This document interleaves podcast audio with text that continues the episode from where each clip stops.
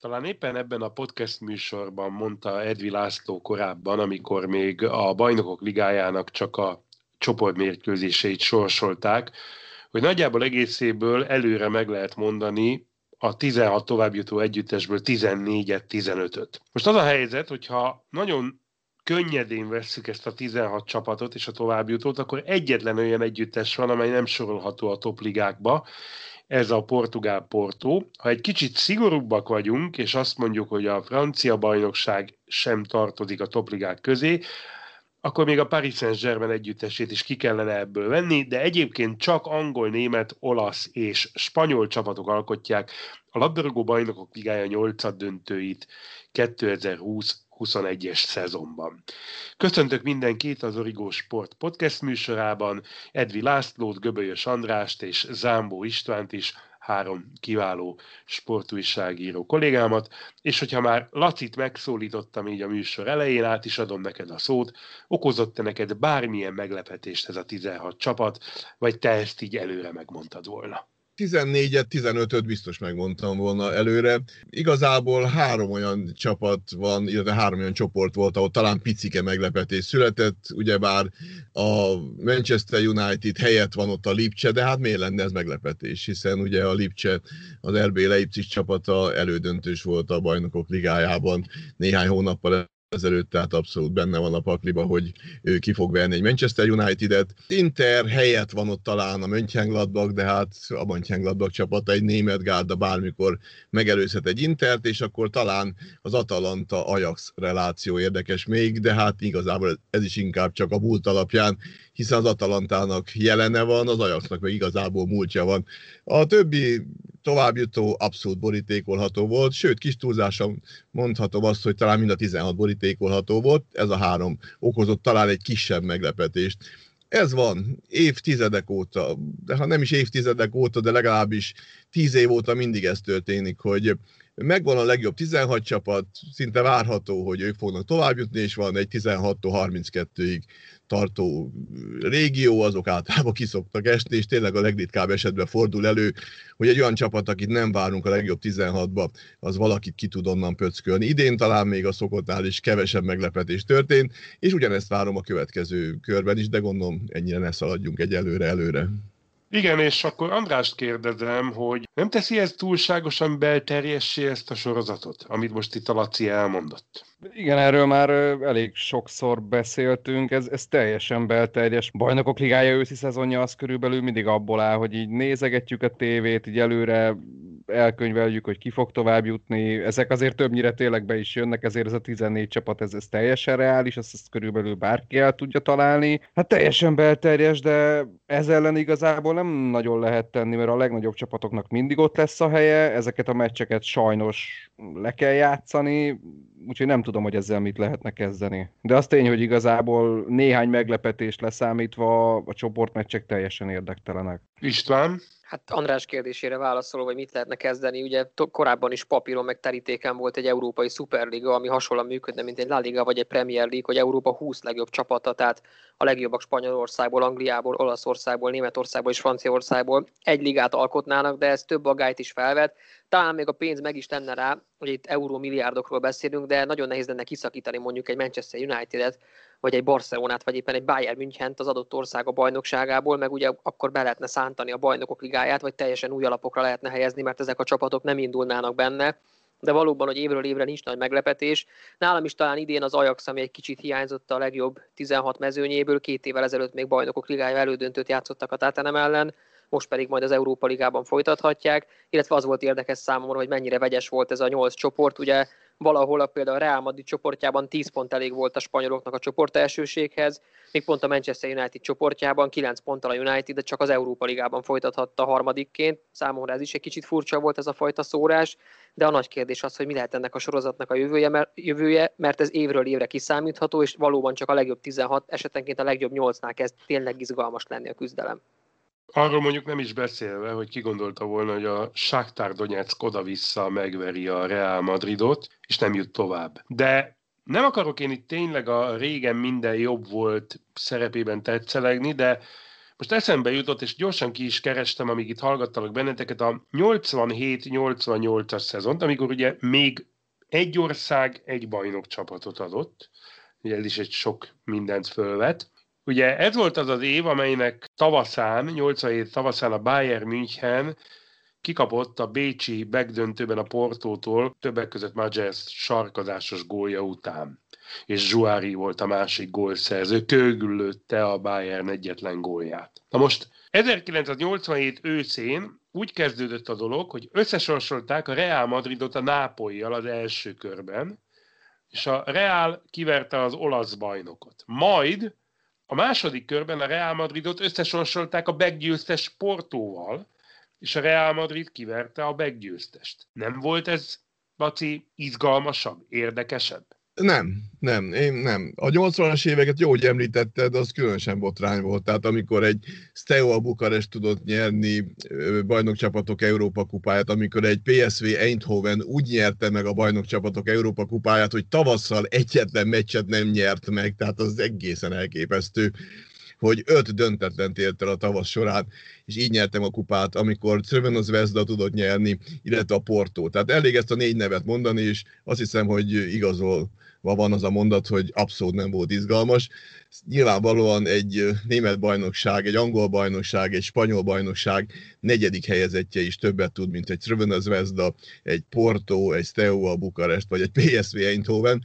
Véletlen dolgok voltak. Tehát tényleg a PSV Eindhoven, ahogy eljutott a döntőig, és ahogy megnyerte a döntőt, az valami egészen elképesztő volt. Tehát ilyen dolgoknak én nem örülök. Én jobban szeretem, amikor több mérkőzés van, jobb csapatok vannak. Én abszolút egy európai szuperligának lennék a híve, tehát azt szeretném, hogy tényleg a legjobb 16 csapat oda-vissza játszon hétről hétre is, aki a legtöbb pontot szerzi, az legyen Európának a királya. Nyilván ez nem fog megvalósulni, valamilyen szinten tartanunk kell magunkat ehhez a kupa rendszerhez, de akkor sokkal jobban örülök, hogyha az angol, spanyol, német, olasz bajnokság harmadik, negyedik helyezettje is ott vannak, mert hát láttuk ugyebár most az ősszel is, hogy hiába vitézkednek kisebb csapatok, azért a nagyokat nem tudják kiütni onnan, úgyhogy én nagyon örülök, hogy ez a rendszer van jelenleg. Azon már elgondolkoznék, hogy esetleg ugye egy nagy bajnokság 5., 6., 7. helyezett csapata is talán jobb, mint néhány bajnokságnak a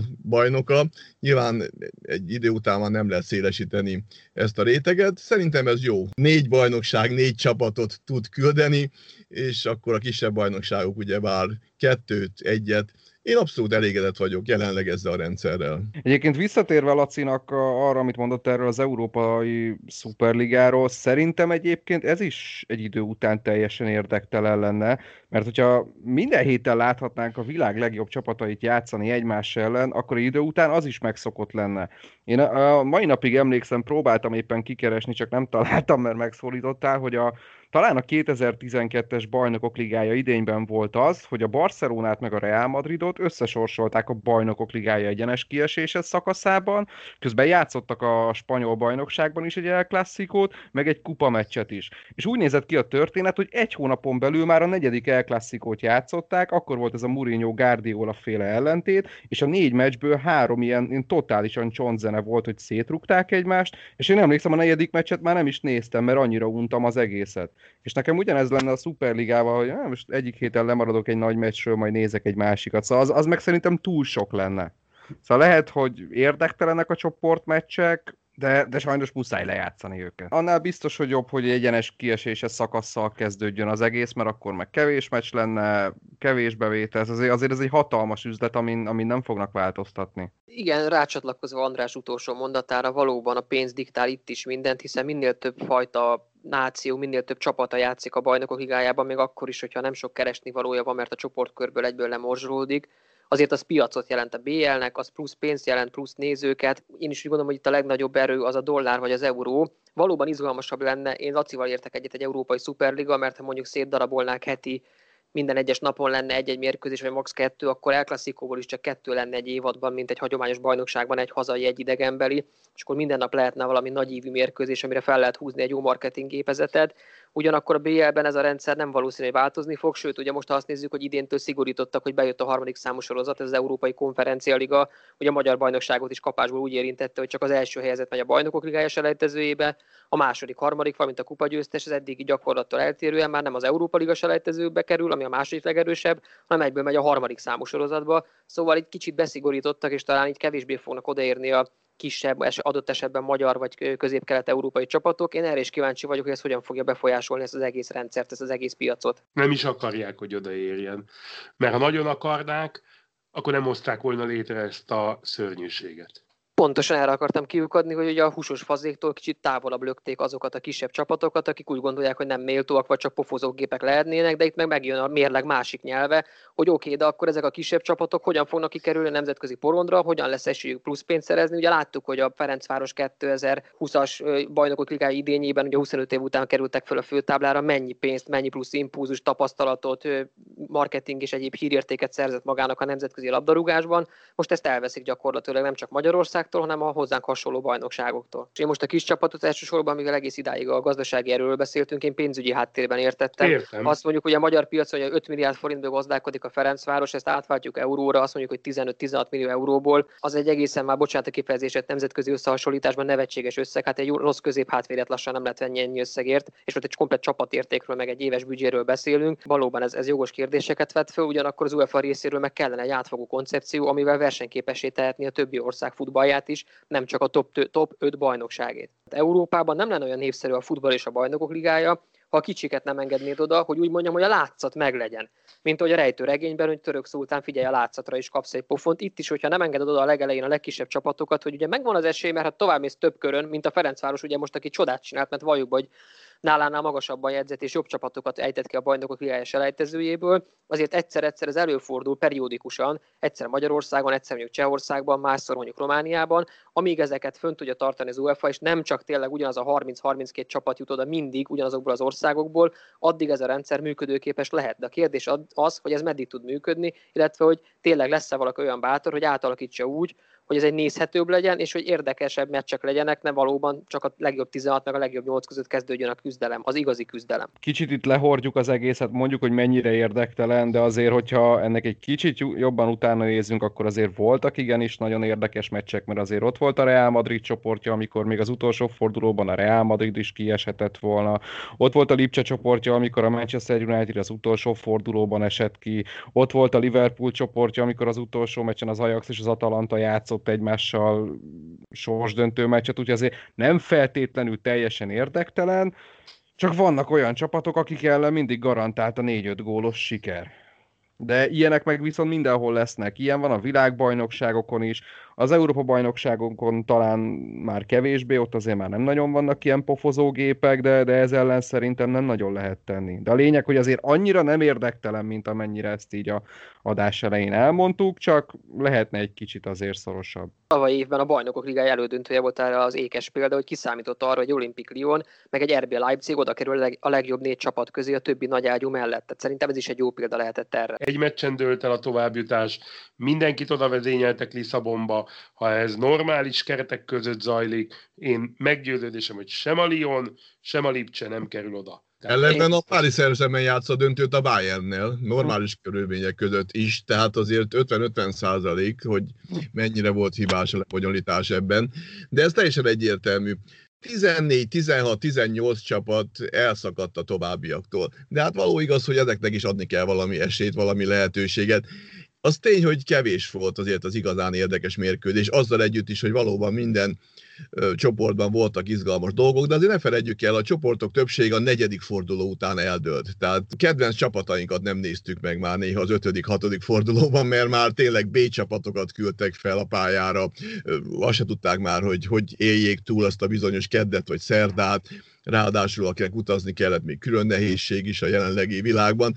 Nem tudom, mi a megoldás. Az teljesen egyértelmű számomra, hogy az őszi csoportmérkőzések unalmasak. Tehát a nagy részük számomra unalmasak, nem tudom, mi lesz tavasszal. Az egyenes kiesés az érdekes, mert szerintem tényleg 16-18 csapat van, amelyik elszakadt a többiektől, viszont most a legjobb 16 között is úgy érzem, hogy ismételtem van 7-8 olyan csapat, amelyik jobb, mint a másik 8-9, úgyhogy itt is egyértelműnek tűnnek a csaták, de hát nem lehet mit csinálni. Ha nincsenek körmérkőzések, akkor, akkor mindig fennáll ez a dolog, és amíg csoportmérkőzések vannak, amíg a csoportmérkőzések után a kvázi hasonló szinten lévő csapatok között vaksorsolás van, addig, addig nem tudunk igazságot tenni. Nyilvánvalóan tavasszal már lényegesen drámai lesz minden, és nyilván a nagy csapatoknak az volt a feladatuk ősszel, hogy megérjék a tavaszt bármilyen módon, lásd Real Madrid, milyen szenvedések után, de csak ott van, és ugyanannyi esélye van a végső győzelemre, mint egy olyan csapatnak, amely mondjuk százszázalékos teljesítménnyel abszolválta a csoportkört.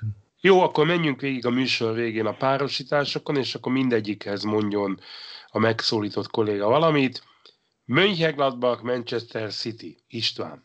Ez egy jó kérdés, mondhatnánk, hogy kettő nem éppen jó formában levő csapat csap össze februárban az első odavágó mérkőzésen. A Borussia Mönchengladbach így most december 21-én karácsony előtt azt mondhatjuk, hogy 13 fordulót követően a nyolcadik a bajnokságban, és az elmúlt négy mérkőzésén egy vereség és három döntetlen a mérlege, nem egészen acélos, de a Manchester City sem panaszkodhat idézőjelben, ők a hetedikek a bajnokságban 13 lejátszott meccsel, ők mondjuk az utolsó öt meccsükből három győzelem, két döntetlen. Én itt ettől függetlenül valamennyire talán a nemzetközi rutin miatt, sőt leginkább amiatt a Manchester City-t érzem esélyesnek, de azért még nem temetném a német csapatot sem, egy szoros csatában angol továbbjutást várok.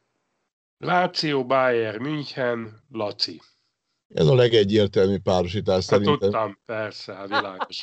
Kettős győzelemmel megy tovább a Bayern München. Aha, jó, ha a Láció véletlenül kiüti a Bayern-t, akkor arról egy külön podcastet csinálunk majd, jó rendben? Hát okay? ezt, ezt eldobhatjuk, ezt a podcastot. Aha, jó. Rendben van. Atletico Madrid, Chelsea, András. Ez a legkiélezettebb mérkőzés. Hát az Atletico Madrid az most parádés formában van, vezeti a bajnokságot, ráadásul úgy tűnik, hogy Diego Simeone elkezdett egy olyan csapatot építeni, amelyik egyre jobban tud támadni, és nem csak a játékot rombolja. A Chelsea az meg, meg nagyon jól igazolt a nyáron. Úgy néz ki, hogy ott is azért beérik Frank Lampard munkája, sokkal kevesebb gólt kapnak, mint tavaly, nagyon jó kapust igazoltak. Igazából ez egy, ez egy 50-50-es párharc szerintem, talán az egyetlen. Lipcse Liverpool, Laci. Én három párharcot tartok 50-50 százalékosnak, ez az egyik. a többinél inkább egyértelműen érzem a továbbjutónak a szemét, tehát öt párharcnál egyértelműen érzem. Az egyik, amelyik nálam 50-50 százalék, az a Leipzig-Liverpool párharc. Ne feledjük el, hogy a Lipcsei csapat a Manchester United-ot is legyőzte hazai pályán kiki meccsen, korábban pedig a Paris Saint-Germain-t is legyőzte ugyanebben a csoportban. Pikás lesz, érdekes lesz, hiszen a Liverpool nál ugye az a Jürgen Klopp az edző, akit az év edzőjének választottak, azt hiszem erről egy külön podcastot lehetne csinálni, hogy miért. Na jó, hát ez is egy vicc, igen. igen. A, lényeg, a lényeg, hogy Liverpool edzője lett az évnek az edzője 2020-ban. Ez egy nagyon érdekes párharc. Meghatározhatja ezt a párharcot az, hogy hol kezdődik, ugyebár Lipcsében fog kezdődni, és talán ez egy nagy előny a Liverpoolnak, hogy Lipcséből el tud menni egy olyan eredménnyel, ami számára jó, és esetleg otthon azt az eredményt már tarthatja, hogy esetleg arra az eredményre építve tovább juthat. Tehát egy picivel több esélyt adok a Liverpoolnak, de mondom nálam a három olyan párharc egyik ez, ahol 50-50 százalék esélye van mind a két csapatnak. Porto Juventus István. Még mondom, csak két mondat, hogy a Lipcsével ne felejtsük, hogy három magyar is a pályán lehet, hogy a Szoboszlai Dominiket leigazolták téli átagazolási szezonban, úgyhogy Gulácsi Péter és Vili Orbán mellett elképzelhető, hogy ő is pályára lép majd a Liverpool elleni mérkőzésen, ami egy óriási nagy dolog szerintem, hogy három magyar válogatott játékos egyrészt gyakorolhat közösen az EB-re, másrészt tényleg öregbítheti a hazánk hírnevét, és még egy mondat elnézést, Jürgen Klopp azért lett egyébként az elsők között, az edzők között, aki kétszer is megnyert, ugye 19-ben és 20-ban is a legjobb edző címet a FIFA díjátadón, hiszen 30 év után lett vele bajnok a Liverpool, és most is ott vannak a legjobb 16-ban. Szóval Porto Juventus, Cristiano Ronaldo-nak nem ugye ez a csapata, mert Portugáliába jött, a Sportingtól. Szerintem ez egy elég egyértelmű párharc lesz, a Juventus továbbjutását várom még hozzá, rendkívül jó formában levő 35 éves, lassan 36 éves, mire odaérünk a mérkőzésre portugál válogatott támadótól, aki jelenleg vezeti a szériá góllövő listáját 12 góllal december végén úgy, hogy 9 mérkőzéssel lépett csak pályára a koronavírus miatt. Menjünk tovább, Barcelona, Paris Saint-Germain, András. De igazából, hogyha a két csapat jelenlegi formáját nézzük, akkor ez most egy ilyen igazi roncs derbi, mert az egy dolog, hogy a Barcelona nagyon jól szerepelt a bajnokok ligája őszi szezonjában, de a spanyol bajnokságban szenved.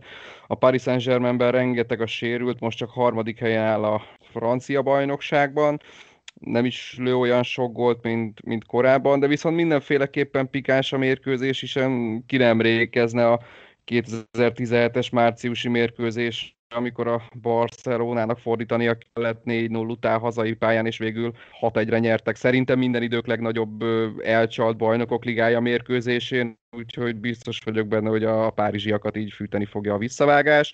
Szerintem ez a meccs nem 50-50, hogyha ha Neymar felépül, és a Paris Saint-Germainbe is visszatérnek a sérült futbalisták, akkor szerintem ez egy nagyon sima meccs lesz a párizsiaknak. A minden idők legjobban elcsalt meccse, hogy eszembe jutott Edvi László és a Real Madrid Bayern München mérkőzés, de most erről nem. Az a második. Ja, az a második, értem. Igen. Laci, szerinted a második, igen? Nem, szerintem az első, de nem akarom megbántani az azt vezető magyar játékvezetőt. Nem is, nem is kell. Na, menjünk akkor tovább. Sevilla Dortmund, Laci. Sevilla Dortmund azért érdekes, mert hogyha ezt a találkozót a jövő hét szerdán játszanák, akkor biztos lennék a Sevilla továbbjutásában, mert egészen elképesztő, ami a Dortmundnál zajlik. Ott ugye már tudni kell, hogy a támadósorban tinédzserek vannak, tehát négy tinédzser játékos van, 16-20 éves korig, ezeket össze kell valahogy rakni. Most nagyon rossz formában vannak, Azonban van a csapatnak két hónapja. Elképzelhető, a Dortmund két hónap alatt úgy össze tud állni, hogy ezt a Sevillát ki tudja verni. Az is előny a Dortmundnak, hogy idegenben kezdhet, tehát elképzelhető, hogy egy jó kontratámadások ezek a fiatalok gólokat szereznek, és akár több gól előnyel mennek haza Sevillából, otthon akkor már könnyű dolguk lesz. Tehát szerintem, hogyha találnak egy megfelelő edzőt, ugye bár edzőt váltottak, Lucien Favrétól megvált a csapat, idégvenes edzőjük van, elvileg a szezon végéig, de nem tartom kizártnak, hogy januárban jön egy rutinosabb edző. Ha jön egy rutinosabb edző, akkor ezeket a srácokat ezt tudja majd motiválni, és akkor úgy érzem, hogy a Dortmundnak lehet egy olyan 60% esély a Sevillával szemben, de most jelen állapotban talán a Sevilla jobb, ez odébb van. Tehát itt nagyon sokat számít az idő ebben a párharcban. És végül Atalanta Real Madrid István. Az Atalanta továbbra is a szimpatikus csapat a bajnokok ligájában, relatíve kisebb olasz együttesről van szó, amelyik legutóbb pont az AS Rómát verte meg a rangadó 4-1-re a bajnokságban. A Real Madrid is jó szériát fut, Zinedine Zidane alatt ingott egy picit a madridi kispad, de a bajnokok ligájából végül csoportelsőként jutott a legjobb 16-ba, és a bajnokságban is a legutóbbi négy mérkőzését december 21-ig bezárólag megnyerte így, holt pont azonossággal a második az Atletico Madrid mögött. Én úgy gondolom, hogy talán egy picivel most a Madrid formája miatt ők az esélyesebbek, de februárig azért még sok víz lefolyik a Dunán, úgyhogy egy erős 50-50 százalékot mondanék most erre a párharcra. Köszönöm szépen! Ezzel a podcasttel tulajdonképpen lezártuk a labdarúgó bajnokok ligája 2020 őszi szezonját, és várjuk a folytatást, a 2021 tavaszi mérkőzéseket. Köszönöm szépen Göbölyös Andrásnak, Zámbó Istvánnak és Edvi Lászlónak a részételt, a műsorvezetőt Lantos Gábort hallották. A viszonthallásra!